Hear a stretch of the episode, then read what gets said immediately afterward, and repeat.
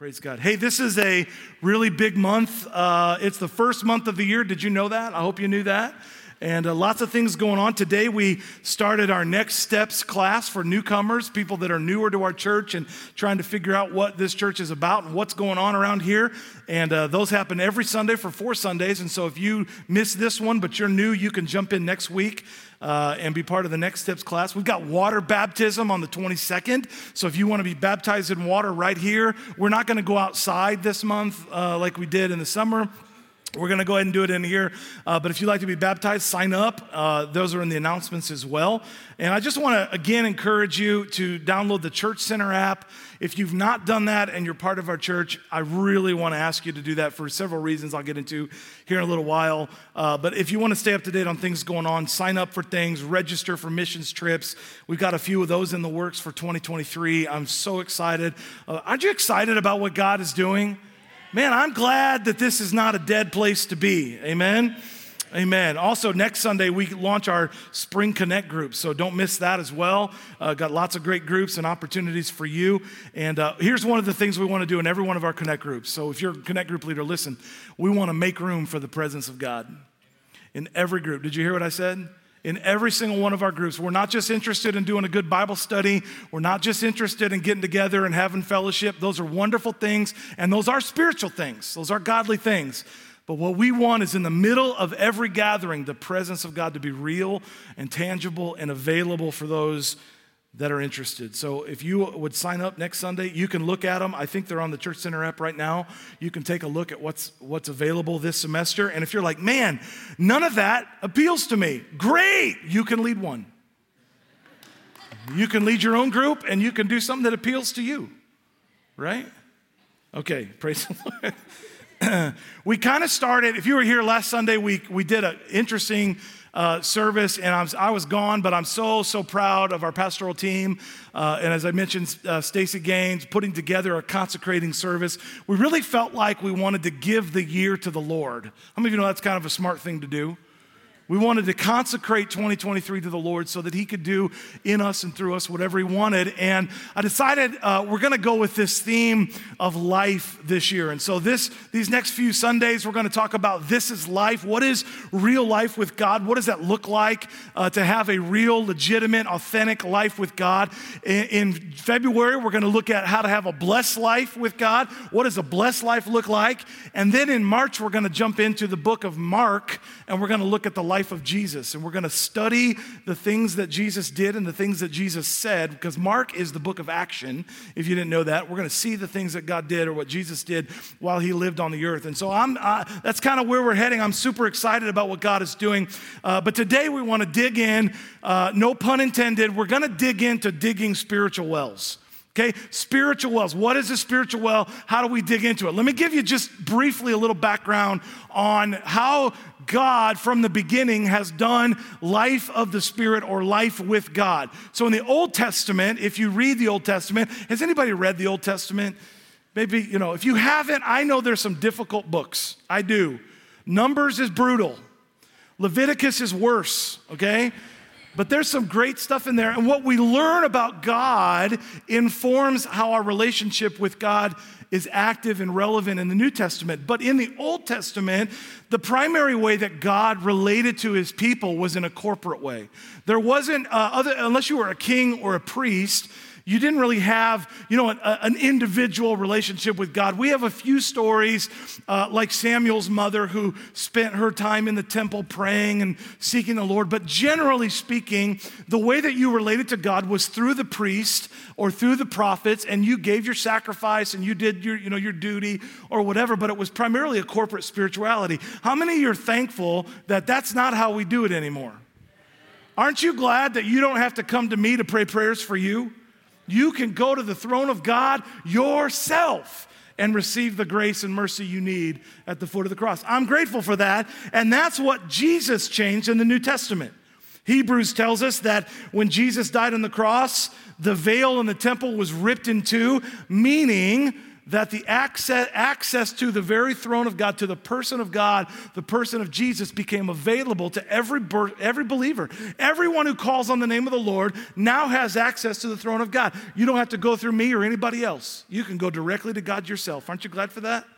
That's why I say to you a lot come on, don't listen to me pray or don't, don't worship through me. Do it for yourself because it's not supposed to be done through me. It's supposed to be done through you. And that's what Jesus changed. Well, now, New Testament plus 2000, Jesus still opened the door for us, but he still relates to the people of God in a spiritual way, in a corporate way. Here's what I mean.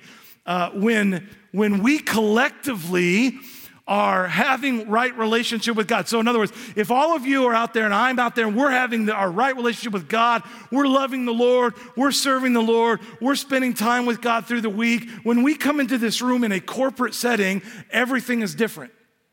There is a presence of God that inhabits the praises of his people, plural, that no that you cannot replicate when you're by yourself. Something transforms the moment in the room when we have all spent time with the Lord through the week. Everybody with me on that? And I, you know, like as a pastor, there are Sundays like I can feel it. And there are Sundays where I go, man, like today, I feel like, man, maybe it's because it's the first of the year and you're all still in your New Year's resolutions, okay? But I'm like, man, more people did their devotions this week than, you know, maybe a, a you know, a random week in August or something. Because the Spirit of God is more free to move in ways that He can't move when we are not related to God. In other words, if this is the only time that you drink from the well of the Holy Spirit is on Sunday morning, how many of you know that the rest of your life is going to be pretty empty? So it's got to be more than that, and it affects everybody. What you do in your spiritual life affects everybody. If we want the presence of God in our small groups and in our, lar- in our large groups, then all of us are responsible for our individual walks with God because it affects our corporate walk with God. Does that make sense? Is that too deep for you? I don't think it is. Everybody understand that? Okay, so make sure. I'm going to teach a little bit. Here's the good news it's been provided for us. Here's what Paul writes in Ephesians 1, verse 17. He says, I keep asking that the Lord, the God of our Lord Jesus Christ, the glorious Father, will give you the spirit of wisdom and revelation. How many of you could stand the spirit of wisdom and revelation in your life? How many of you want wisdom? How many of you would love to have revelation from the Holy Spirit about where He's leading you and what's going on? Yes, please, right? I want revelation. Why? Why do we have it? We want it for our peace and our comfort, but that's not why Paul says we need it. Paul says we need it so that we may know him better. So we may know the things of God, that we might know the ways of the Lord. He says, I pray that the eyes of your heart may be enlightened in order that you might know the hope to which He has called you. How many of you know when you understand and embrace the hope to which God has called each of us, the perspective you have on your current circumstances radically changes. In light of the hope of eternity, the problems, the broken pipes at four in the morning on Christmas Day seem trivial in comparison to what God has prepared for those who love Him. Amen? So you may know Him, so that you might know His hope the riches of his glorious inheritance in the earth and his incomparable great power for us to believe. That's awesome. I love that passage. I had a whole other passage in 1 Peter or 2 Peter chapter 1 that I was going to read, but I'm not going to read it. You read it on your own. But here's the point God has provided everything you need, but we struggle. How many of you are human? How many of you are not heads? Some of you are like, I'm not a knothead, and everybody else is like, yes, you are. We struggle. God has made a path and laid it out for us, but we struggle. We struggle to trust the Lord. We struggle to believe Him. We struggle to kill our fleshly being, our fleshly man, so that our spirit can live. And what we do through enough years or enough time of struggling in that way is that we change the belief structure or we change what we think is gonna get us there or what is gonna provide it. We begin to believe that if we're a good person, that everything will work out for us and God will shine favor on us if we're a good person. Can I remind you that Jesus said, No one is good? Or we believe if we serve more at the church or in the world or in a ministry outside, or if we share our faith more, or if we attend church more, or if we give more, or if we post Christian memes on our social media, that somehow we will achieve this place of maturity and this place where we know Him better. And I just, you know, I, I was reading last night. I, I don't know why. It was kind of it was kind of terrible to read, but I was reading an article about how many moral failures the church, large mega church moral failures have happened in the last 12 to 18 months, and it just made me sad. And what it made me think is we're chasing personality, we're chasing impressiveness, we're chasing good looking people who stand behind a. Aren't you glad your pastor's ugly? I mean, we don't, we, we don't ever, thank you, Deanne. We, she's like, yeah, But you know, we, we chase these things that we think we chase the right temperature in the room, or the right volume level, or the right worship song, or the right prayer moment, or whatever, whatever. You fill in the blank, whatever, whatever you think of. But we chase all these things because we think it's like what Jesus said to the Pharisees. He said, Look, guys, you think that by reading the scripture and by employing the law and by doing all these things, these religious things, you will somehow inherit eternal life. And he says, he says in the, in the message, you miss the forest for the trees. He says, in this book, you're talking about the Bible, in the book, you can learn about God, but I am is standing right in front of you, and you don't see him. And so we build this religious network, if you will, in our lives. And I, have coined a term. I probably didn't. Probably I'm not smart enough. Somebody else probably did. But in my mind, I coined it. Okay. So, and, and it's this. It's spiritual surrogates. The American church is full of spiritual surrogates, people who I believe love God. I do. I believe they love God, but we have trained ourselves to do spirituality through other people rather than do it for ourselves. You know why? Spiritual wells. It's easier to let somebody else dig the well and you stand there and watch them than for you to get your hands in the dirt. And so it's why, listen, I, I, I, this is serious and I don't want to be mean to you, but here's what I want to say. It's why every New Year's resolution that many, many, many Christians write is I want to get closer to God this year, or I want to read my Bible more this year, or whatever. And every year we fail at it. And so we start over at the first of the year and say, I'm going to do better this year. Can I just say that's just religion? Now, am I saying that you shouldn't read your Bible? That's not what I'm saying. Just want to be clear. I am saying that we can't do spiritual life through other people's giftedness and love for God. You can't worship the Lord through our worship team and let that be the way that you relate and worship God. You can't digest the word of the Lord through whoever stands behind this pulpit and never digest it for yourself. If that's how you're living your spiritual life and you're just going through the motions and you're punching the card, and maybe you're from one of those one of those church traditions where that's what you did. You went to church and you went to this thing, and you, you know, for Catholics, you went to confession and you went through christening, you know, you know, all the things that you do. And other look, the Assemblies of God is not that different. We've got things like that too. And I'm just saying to you, none of those things really actually produce the life of God in you. They can, but by themselves, they don't produce the life of God. That's not how the Lord set it up. And what we do is we exchange spiritual activity for God for having a real relationship with God. In fact, the church is full of really, really busy people who love the Lord but have no time to spend with Him. That's not what he died for. So, what do we do about it? What, how do we build our life around the life God has for us? And the answer is found in Genesis 26.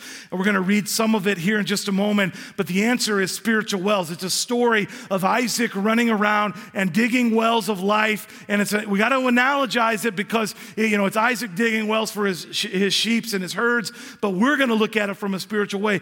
Here's what I want you to know before we get into it everybody has wells in their life, everybody have has wells in their life. Some you have dug, some come from your family tree, some you inherited, but we all have wells.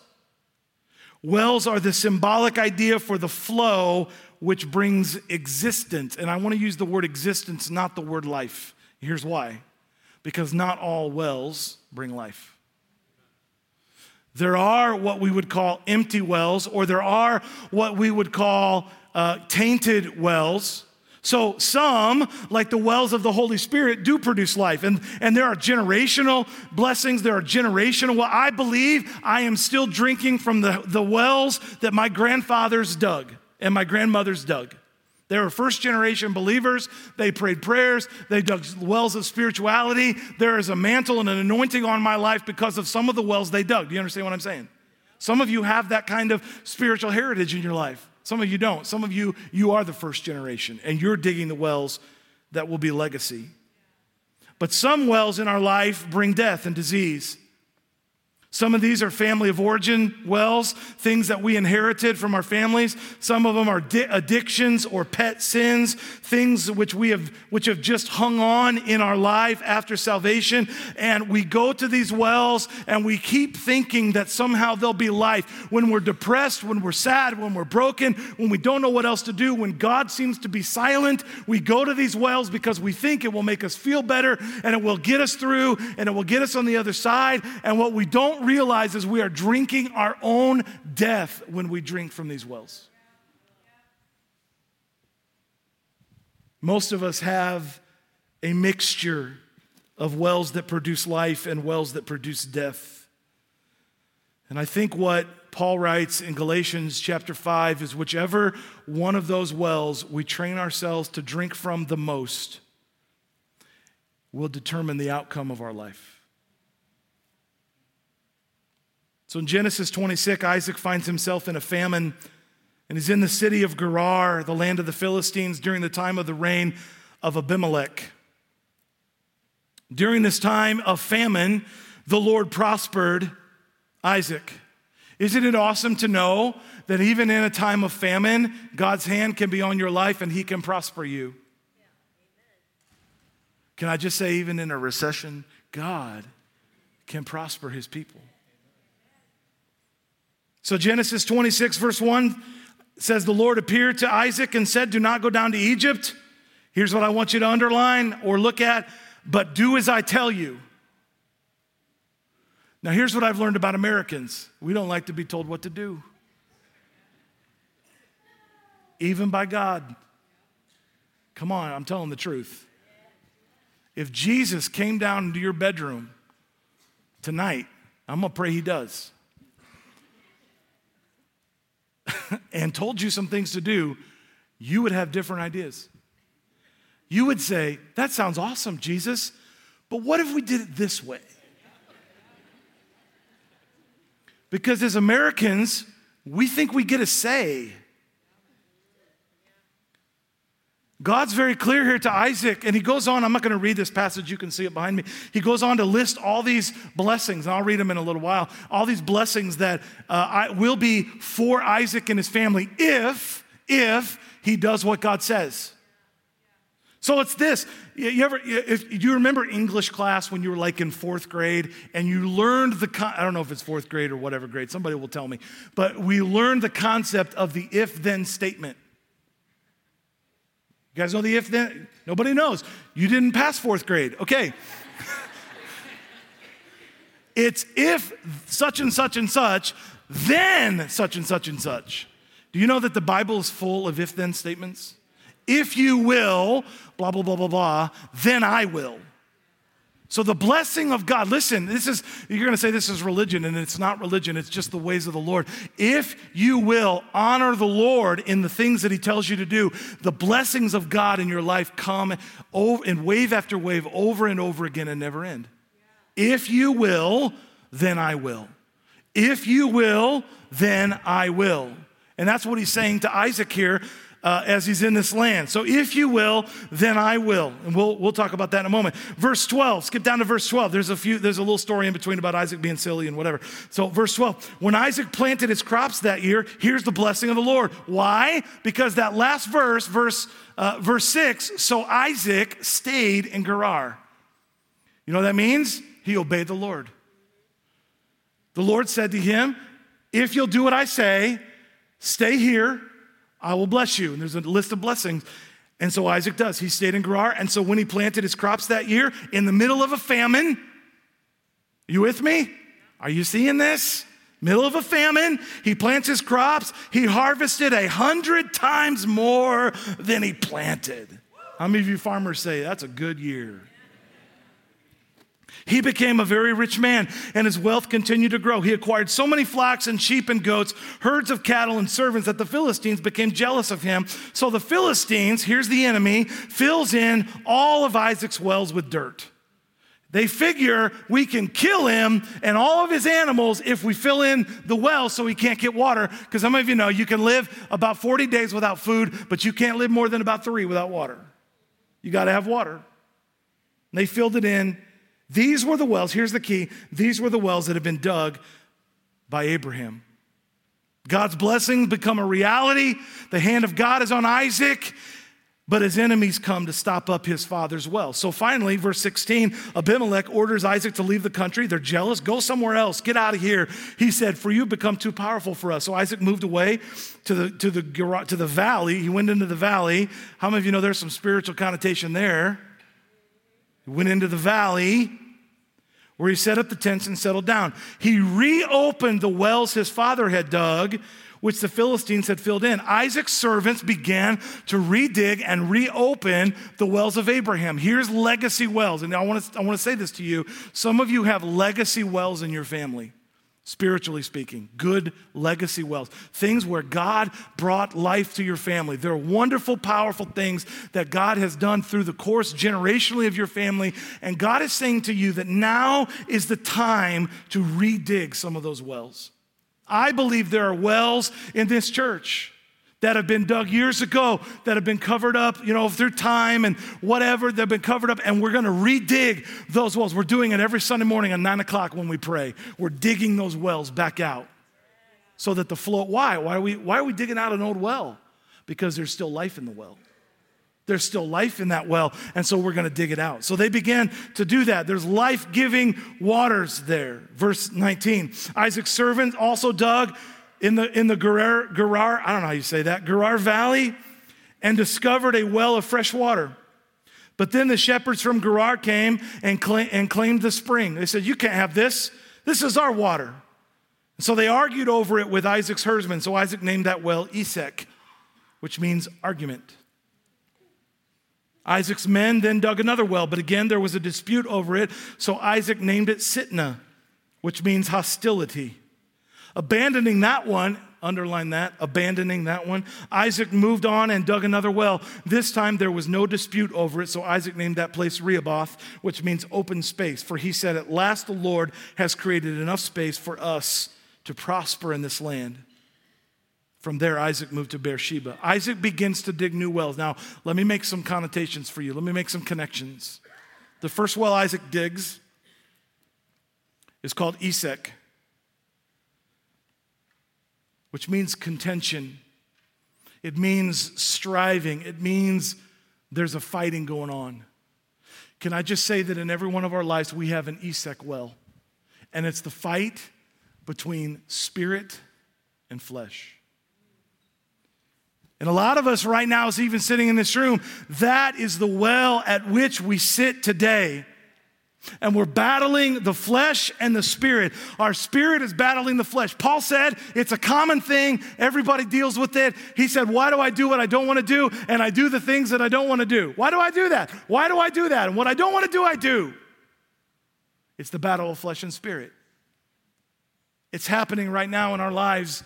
It's happening right now in many of our lives. Ephesians 6 tells us that we fight a spiritual battle against not flesh and blood, but against principalities and powers and rulers of the darkness of this world and spiritual wickedness in high places. Like, guys, there's a legit battle going on for your life spiritually, physically, emotionally. Here's what I felt like the Lord told me to do last night at 2 in the morning because I couldn't sleep. Some of you are standing right now at the well of Esek, and you're trying to decide if you're going to serve the Lord or not. If He will be your God or if you'll be your own God. And He's not mad at you for standing at the well of Esek. He gets it, He understands. In fact, what He said to me last night was everybody stands at the well of Esek at some point in their life.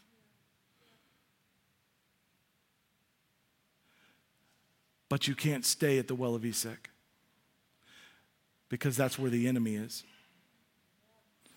And the enemy's there yelling at you and disputing with you. Even though there might be life in this well that we're standing at, there's dispute and there's, there's enmity and there's, there's yuckiness. There's, you know, there's just this going back and forth, and our spirit and our flesh are battling. What am I going to do? Am I going to do the things of God or am I going to go my own way? What, how is this going to work out? I don't know what I want to do. And I felt like the Lord told me this if you're here this morning, I'm going to pray for you right now told you we're going to do weird stuff. I'm going to pray for you right now. If you're standing right now at the, at the well of Esek, I'm going to ask you to have guts and stand on your feet right now. You don't want to stand at this well anymore. You're ready to move on from Esek. Come on, stand all over the room, wherever you're at. Don't be embarrassed. Don't be ashamed by it because every single one of us, including this guy, has stood at the well of Esek. And you're standing at the well of Esek right now. And there's a fight going on in your spirit. Are you going to follow the things of the Lord? Or are you going to abandon it? Father, you see these folks. They stand at this crossroads, this moment in time where they can choose to stay at this well. They can choose, God, to mail it in, to not move past this well, to allow it, to allow it to disrupt their lives and destroy, even destroy their lives as that battle of spirit goes, spirit and flesh goes on inside of them. So, Lord, I pray right now, whatever they need from you, even if they don't recognize that they need it, in order to move past the well of Esek, Lord, would you grant it in Jesus' name? Let the affections of this world that are holding them back be put to death right now. I just heard the Lord say, for somebody that's standing, it's the love of money and the fear of not having enough or the desire to be wealthy. And it's not that God doesn't want to bless you with wealth, but He's saying it cannot be your God. So, Lord, do that work, I pray, and whatever else is there. In Jesus' name, you can be seated. The second well he comes to is the well of Sitnah. And this is the well of separation. It's the well, I think he called it the well of hostility, but it's the well of separation, closing old wells so that we can dig new wells. here's what I mean. Many of us sit in this room this morning and we have what I would call our empty wells in our life. They're places that maybe before we knew Jesus, where we went to get life or we went to get quote unquote life, or, or, or places where we thought we, it would make us feel good. It's those indulgent things, it's those whatever. Once you move past this, the, the well of Esek, you have to move to the well of Sitnah and you have to close the old wells so that the well of God can be dug in your life. Does that make sense? And what I felt like the Lord said to me was there'd be some sitting this, this morning in this room, and you've not closed some of those wells. You want to serve God. You moved on. You're going to serve the Lord. You're not going to serve the enemy. You're not going to give in. You've moved on from Esek. Now you're at Sitnah, but the battle now that's waging inside of you is killing those old wells, putting to death the old things that only bring death and don't bring life. It's habits, it's decision making, it's some of the issues and the attitudes of, of our hearts that get in the way of spiritual life. And God is saying to you today, it's time to fill in the well, to move on from the well of Sitnah. So, just like before, if you're here today and you say, you know what, I've got some empty wells in my life. I've got some wells that I've gone back to and tried to find life, and there's just no life there. And it's time for me to fill the well in and move on from the well of Sitnah. that's you, I want you to stand to your feet and I'm going to pray for you all over the room. Come on, there's empty wells in your life, and you need to fill them in. There are things that you're chasing that are not of God or that are not God. By the way, sometimes those things are not evil things, are not sinful things. They're things that we're chasing instead of chasing the call of God in our life. So, Jesus, would you lift your hands to the Lord? Because you've already decided you're going to serve the Lord. So now it's on you. It's on you. He says, if you will fill in the well, then I will bring the blessings to your life. So, God, in Jesus' name, would they fill in the well right now? Come on, some of you know exactly the well that you need to fill in. Would you speak it to the Lord? God, I'm going to fill in that well of lust. I'm going to fill in that well of the love of money. I'm going to fill in that well of addiction. I'm going to fill in that well of running to other things outside of running to you, of trust and of faith. I'm going to fill in the well, God, that is keeping me at this well of Sitnah. I don't want to stay here anymore. There are better wells for me to find and to dig than where I've been drinking lately. So I fill in the well right now, Holy Spirit. God, would you do that? Would you work in each one? Would you provide miracles and do what you can do in Jesus' name? In Jesus' name. In Jesus' name. Amen. Thirdly, he comes to the, to the well of Rehoboth. And it's almost like this well doesn't really count that much because they find water and they find life and nobody disputes with them, but they still move on to another well.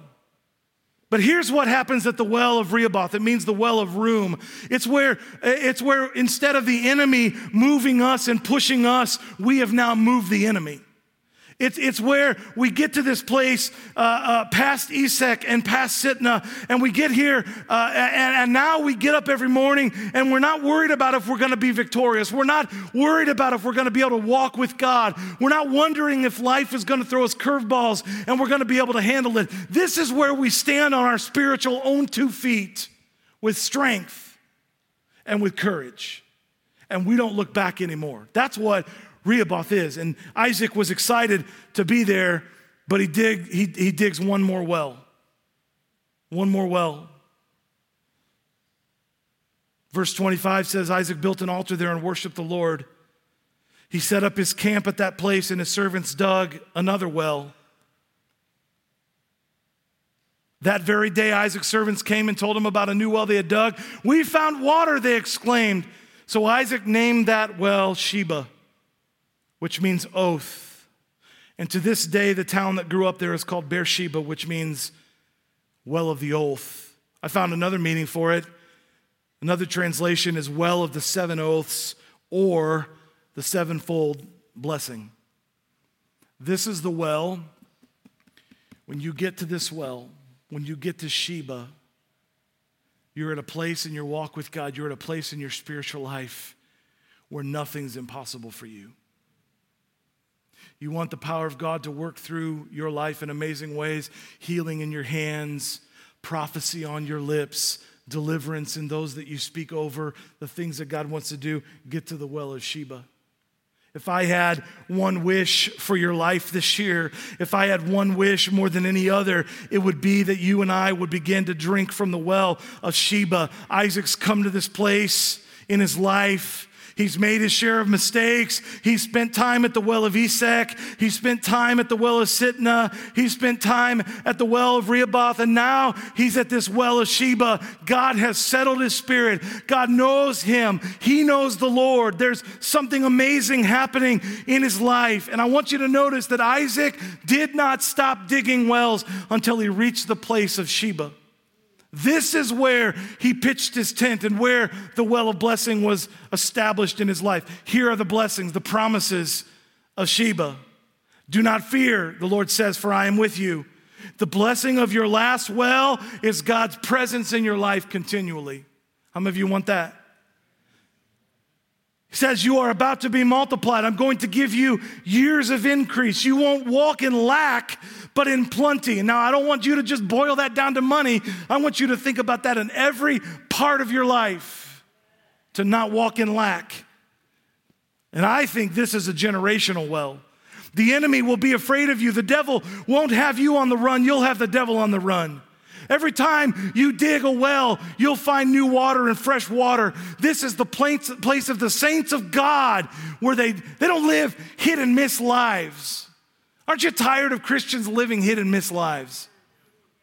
Aren't you tired of living a hit and miss life spiritually with the things of God?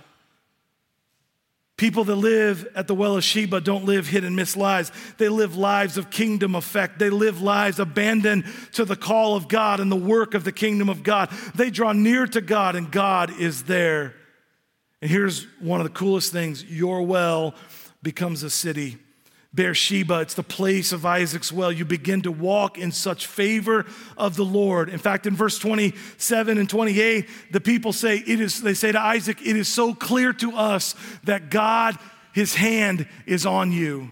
How many of you want that kind of life? Man, I want to walk everywhere I go, and people look at me and be like, bro, I don't know what it is, but God's hand is on your life. Can I just say, nobody says that to me yet? But I want them to.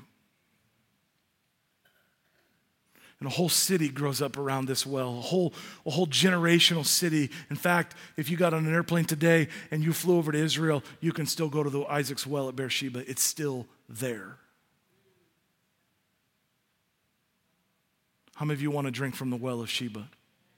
If you want to drink from the well of Sheba in 2023, I want you to stand to your feet as a sign to the Lord. I want you to make an oath with him. It's the well of the seven blessing, the well of the seven oath. Worship team, if you'll come. And I want you to stretch your hands toward the Lord.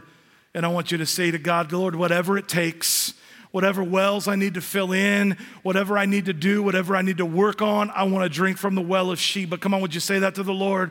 God, I want to dig this well. I want you to move in my life. I want something greater than me, not for my glory, but for yours, not for this generation only, but for many to come. God, I want there to be a city built upon the wells that you will dig in my family and in this church, God, and in this community and around the world. God, I don't want to just average well. Uh, God, I want a powerful well that does an incredible work for the kingdom of God. Lord, that's my heart. That's my desire. Come on, if that's you, tell the Lord, Jesus, do that in me. Do that in me, I pray. What I did, the Lord says, what I did in the last generation, I will do in this generation. And even more than that, God, do it, I pray. Do it, I pray. Thank you, Lord. Thank you, Lord. Thank you, Lord. Holy Spirit, I pray right now in this moment that you would begin to speak clearly to individual hearts. What are the wells that we need to fill in? What are the wells that we've gone to looking for life that we need to abandon? Where are the places of our life where we need to change? Where we need to hope and believe? Uncover old wells that still have life and dig new wells so that the life of God might flow fresh and new. Can I just say, friends, that's life. This is life. This is the life Jesus planned for us before the foundations of the earth were laid. He didn't want us to live hid and miss lives. He didn't want us drinking from wells that were empty or wells that brought death. He wanted us to drink from the life that is found in Him. Just before we end today, four practical things about wells. You'll never dig a new well until you fill in the old ones. If you think that you're somehow just going to go through the motions and hold on to that pet well that you've had while still on the side trying to dig a new well with one arm while the enemy's in the land, while all this stuff's going on, you're fooling yourself. You got to abandon old wells in order to embrace new ones. Second thing I want you to know is the enemy's still in the land. What does that mean? It means you need to guard your well. You got to guard your well. What's your well? Proverbs 4:23 says this, guard your heart. For it's the wellspring of your life. Don't let your guard down around your soul, your spirit, your heart. Don't let your guard down and let this world in and this culture and the disgusting things that are out there in this culture. Come on, let's be better than that. Let's live more godly lives than that. Guard your well. Number three, and this is powerful the enemy, though he's in the land, cannot stop the river of God. He can only cover it up. He can't stop it. I don't care if he fills in the well with all kinds of debris. If you dig that debris out and do the hard work of spiritual life yourself, guess what? There's still life in that well. He cannot stop the well, the river of God. How does he do it though? I'm going to tell you the one way he does it more than any other way for the people of God offense. If he can get you offended at me, I just want to tell you, I'm not that smart and I'm going to make mistakes and I'll probably do things you don't like at some point, whatever. You're going to do things I don't like at some point, all right? You know, and if we could just not be offended at one another, we can talk it out, we can love it, we can hug it out, we can do all kinds of things. But can we just refuse to be offended? What if 2023 you just said, you know what? This is a year I'm just not going to be offended, even by the trucker that cuts me off on 65. That's what that one's for me. Offense is the greatest way the devil fills in our wells. Don't let him do it. He's still in the land, but he has no power. And the last thing is this the thing about spiritual wells the deeper the well, the more it will cost you. You want to go really deep with God? It's going to cost you. The deeper the well, though, the more refreshing the water. It's colder, it's refreshing. It's life giving. The deeper you go, it's going to cost you, but man, it's way better water. The deeper the well, the greater the abundance. Shallow wells can run dry, but deep wells don't run dry. You want a well in God that doesn't run dry? Go deep, my friend. Go deep. And last, the deeper the well, the higher the quality. The higher the quality of the water, of the life that you will have. So the question for this year is this What kind of life this is life. What kind of life are you going to have? When I have the ushers come, we've got. I'm going to ask you to. We, it's only 11:30, so give me like six more minutes. I want you to do. I'm going to ask you to do four things in the next few weeks. Okay, are you with me? Ahead, uh, go, ushers, go ahead and start handing those out. You're going to get a card that looks like this, and you're going to get a card that looks like this. Here's what I'm going to ask you to do in the next the next little while. So this for the next 14 days, everybody say 14 days, I want you to fast. What?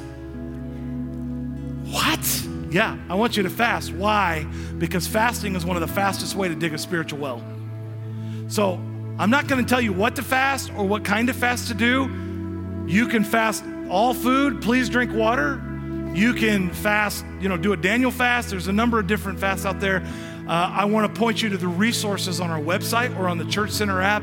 We, uh, as I said, Stacy's done all these resources for you, fasting guides, all kinds of things uh, that you can utilize in order to uh, know what to do. So I want to ask you the next 14 days to fast something. How many of you will say, "Yeah, Pastor Jeff, I'll go with you on this, and I'll fast something." Like six of us. Good. We're on a good start. You'll do something. Fast TV. Let me give you a great one. Fast social media and all the, and look at your screen time and figure out how much time you spend scrolling Facebook and then spend that time in prayer. Your life will change.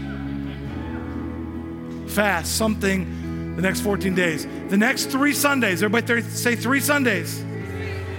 I want you to come pray at nine o'clock. I'm not going to ask you to come in February if God doesn't touch you, you don't ever have to come again. But I want to I want to challenge you, get your rear end out of bed, get your kids ready, and be here at nine o'clock with your children in the room, and you'll experience a presence of God you've not experienced in very many places. Why? Because remember how we're in, we have individual spiritual lives with God, but there's a corporate life with God too. And when we gather in here and we pray, Your kingdom come, Your will be done. And I'm gonna say it this way if you're not coming to our nine o'clock prayer, you're missing out. And I don't say that because I'm the pastor, I'm just telling the truth. You're missing a powerful moment in the presence of God where we call on Him in power. So I want you to come. The next three, give me three Sundays. Give me three Sundays and come and pray starting next week at nine o'clock. Number three, you have this little card. Everybody look at it. This is called a spiritual life survey. I know the, the print is small, so put your glasses on or borrow somebody else's. I would I want to ask you to fill this out before you leave. It's totally anonymous. There's no place on here to put your name. Uh, even if you, there was, it's not like we're going to come after you. What am I trying to do? I want you to measure your own spiritual life. So get a pen right now. Get a pen. There's some in the seat back in front of you. You might have to share a neighbor's pen. Here you go. You can sit down if you want to.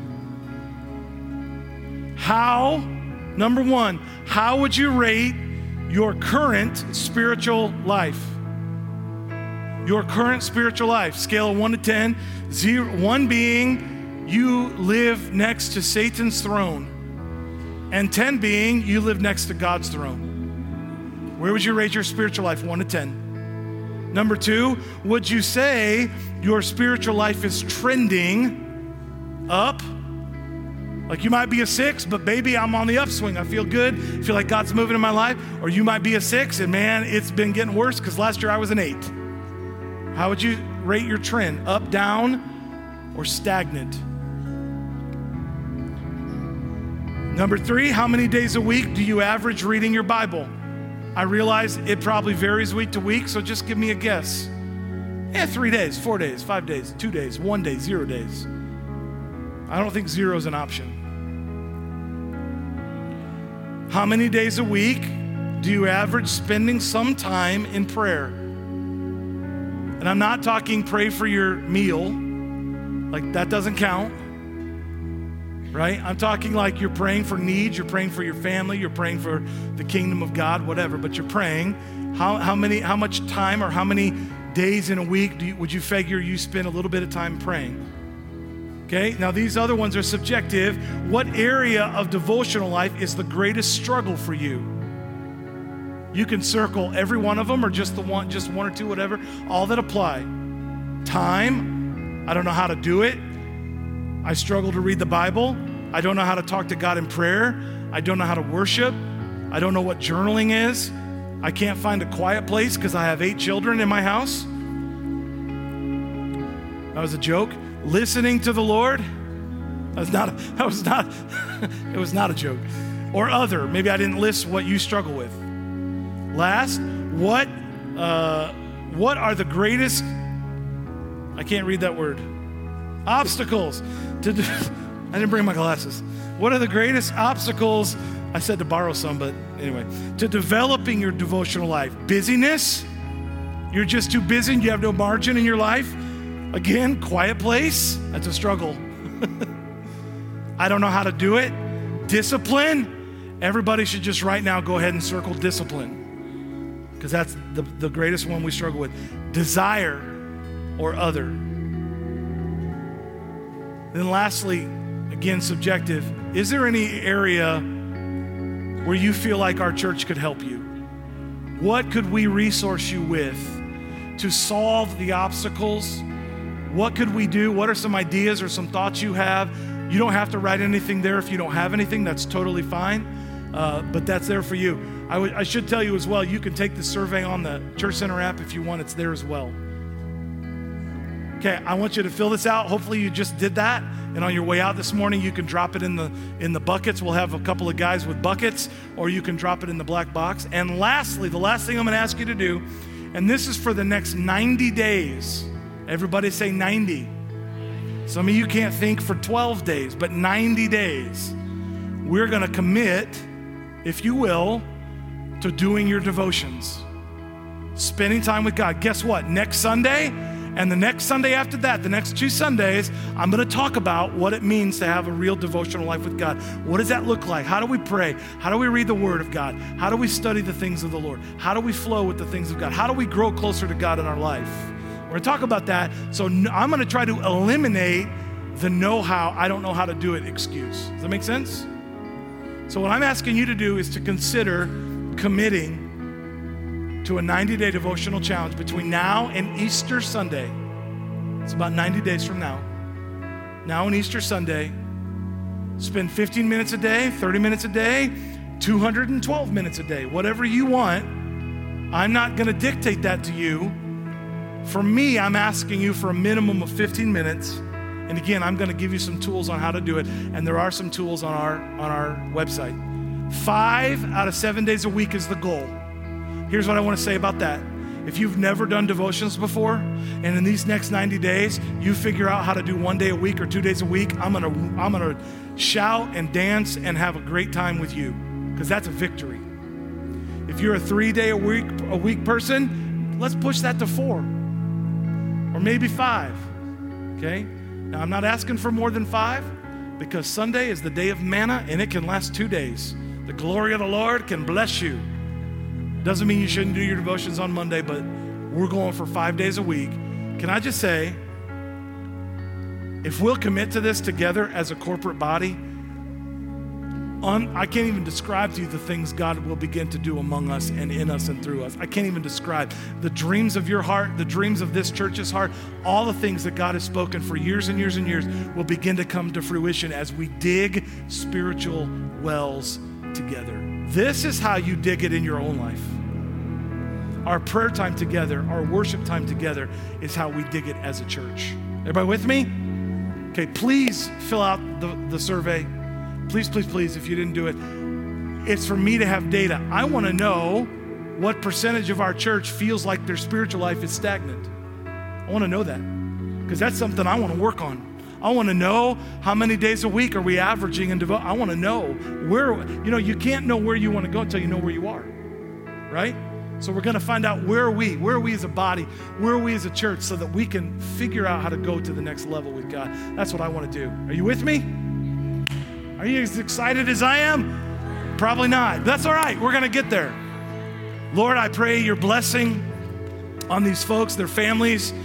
Bless all that is done and said, God. May we honor you. And God, I just pray that you would just just stir up the gifts, stir up the Spirit of the Lord, stir up that fan into flame, God, that fire inside some of us, God. Let the streams of living water begin to flow afresh and anew. And God, as we make room for you in our daily life and in our corporate life together, may you move in unbelievable, do what you promise. It's on you then, God. It's not on us then. If we do our job, then you have to do your job. It's on you then, God. So would you do it and more than we ever could expect in Jesus' name? in Jesus' name. Now may the Lord bless you and keep you and cause his face to shine upon you. May he lift his countenance to you, give you favor and give you peace in Jesus' name. Amen. Amen. God bless you. I hope you have a great week. Love you so much.